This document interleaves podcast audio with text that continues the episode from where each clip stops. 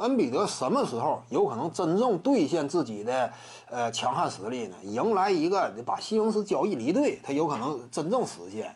现在这个本西蒙斯就是一个严重拖累。你各位通常什么？你看没看到当年呢？为什么我说恩比德他非常优秀，甚至现阶段你真说评一个啊前六的话，俩王四个二的，恩比德多少甚至都有一定的资格。为什么呢？因为其一，去年我们看到了哪支球队真说在季后赛的舞台上给了猛龙队最大的压力，那是七六人，而且恩比德他是扛着谁的情况之下做到的？扛着一个本西蒙斯啊。恩比德他属于低位强持型内线，他的低位背身硬着，这是他技术当中最突出的一点。往往这种中锋，你跟他搭档的得是什么？能够拉开空间的。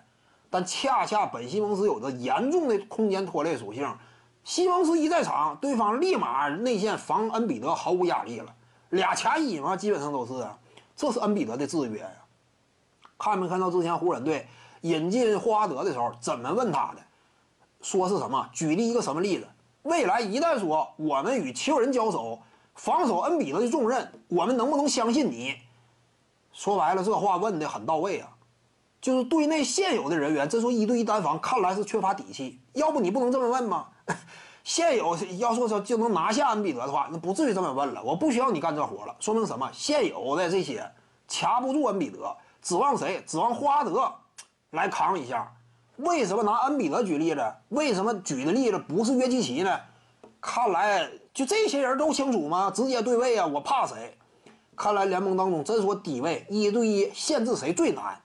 限制恩比德最难，要不然不能举这个例子。所以呢，恩比德呀，就是什么哪一天呢，把这个西蒙斯清出去，因为眼看他啊，已经打了四年了，每年三分球出手数啊不超过十个，最近两年一直都是六个，就这样的，就他也没有心情，也没有劲头去磨练三分技术，甚至中距离都不行，缺乏威胁了。把他清除出队，你看着，恩比德就容易腾飞啊。配合上一个真正有力的外线核心球星级别的持球人，有三分火力的，那就放飞了。这是恩比德能够解放他的低位杀伤力。徐静宇的八堂表达课在喜马拉雅平台已经同步上线了，在专辑页面下您就可以找到它了。